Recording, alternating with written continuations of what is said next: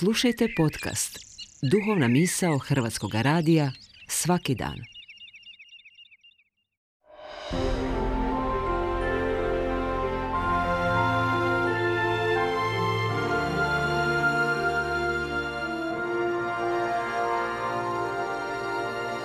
Duhovna misao.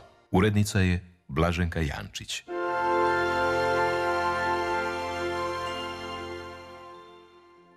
Govori Anton Šuljić. Za tjedan dana, točnije od 4. do 29. listopada u Vatikanu će se održati dugo najavljivana i pripremana 16. redovna opća skupština biskupske sinode o sinodalnosti. Možda nekome tko nije upućen u povijest crkve ova tema ne predstavlja nešto posebno, no valja reći da je sinoda, a riječ dolazi iz grčkog jezika i u slobodnom prijevodu znači zajedno na putu, zapravo eminentno crkvena vlastitost koja podrazumijeva zajedništvo, sudjelovanje i poslanje, kako je to izričito istaknuto u svim pripremnim materijalima za ovu sinodu, ali i još daleko više. Svaka se sinoda na svoj način nadovezuje na onu prvu, nazvanu još i prvim Jeruzalemskim koncilom, kada su se apostoli susreli s naizgled nerješivim problemom, što učiniti s krštenicima iz poganstva. Treba li ih obrezivati ili ne obrezivati? Jeruzalemsku sinodu 50. godina prvog stoljeća Sazvao je Sveti Petar, a njoma je upravljao Sveti Jakov, no glavnu riječ vodili su Sveti Pavao i Sveti Petar i u prijeporima prevladala je otvorenost duhu svetom, te je prihvaćen stav da kršćanima iz poganstva ne treba nametati nikakva tereta prenesenog iz židovstva. Sinodalnost je osobito bila važna u prvim stoljećima kada se crkva susretala s brojnim herezama, pa su takve biskupske sinode održavane od sjeverne Afrike do istoka, od Europe do Bizanta, u kojem je nakon četvrtoga stoljeća sinodalnost poprimila zakonodavne preferencije kojima se podlažu čak i istočni patrijarsi, dok je na zapadu sve do danas sinodalnost zadržala svoj savjetodavni karakter u odnosu na papu. Prvo je dakle tisućeće bilo obilježeno sinodalnim aktivnostima, dok je srednji vijek veći naglasak stavljao na hijerarhijsku strukturu crkve.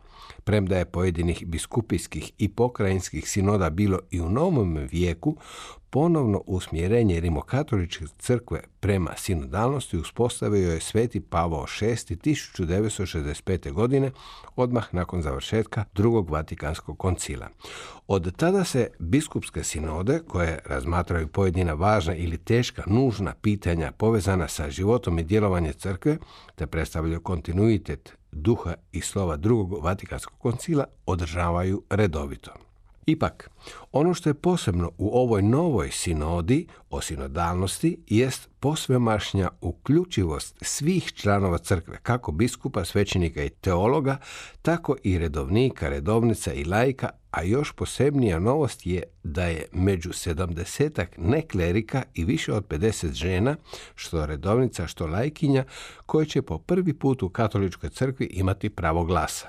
Uključivost, otvoren govor, raznovrsnost tema, teška i neuralgična pitanja s kojima se crkva susreće, poput pitanja o zlostavljanju maloljetnika ili većoj ulozi i ređenju žena, obvezatnosti svećeničkog celibata, odnosu vlasti i službi u crkvi, odnosu prema LGBTQ i drugim manjinskim zajednicama, zatim teme otvorenosti za dijalog sa drugim kršćanskim zajednicama i svjetskim religijama, brige za rubne članove društva kao i za migrante, zauzetosti za stvoreni svijet i brojne socijalne teme.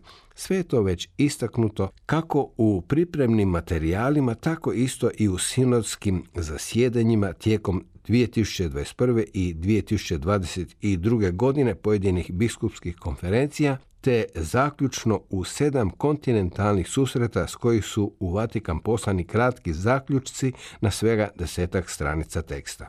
Papa Franjo jako se zauzeo da crkva u cjelini kao način svoga života i djelovanja prihvati sinodalnost koja će omogućiti svima da se izraze, ali jednako tako da se čuju drugčija mišljenja kao i da se uključe manjine, oni na rubu i isključeni. Crkva je svjesna da nema sve odgovore, no jednako tako svjesna je da je u ime Kristovo poslana ovome svijetu i vremenu. Sinoda o sinodalnosti htjet će istaknuti obnovljen dijaloški karakter crkve sa svima, kako s tradicionalistima i progresistima u samoj crkvi, tako i s onima koji drugčije misle i žive.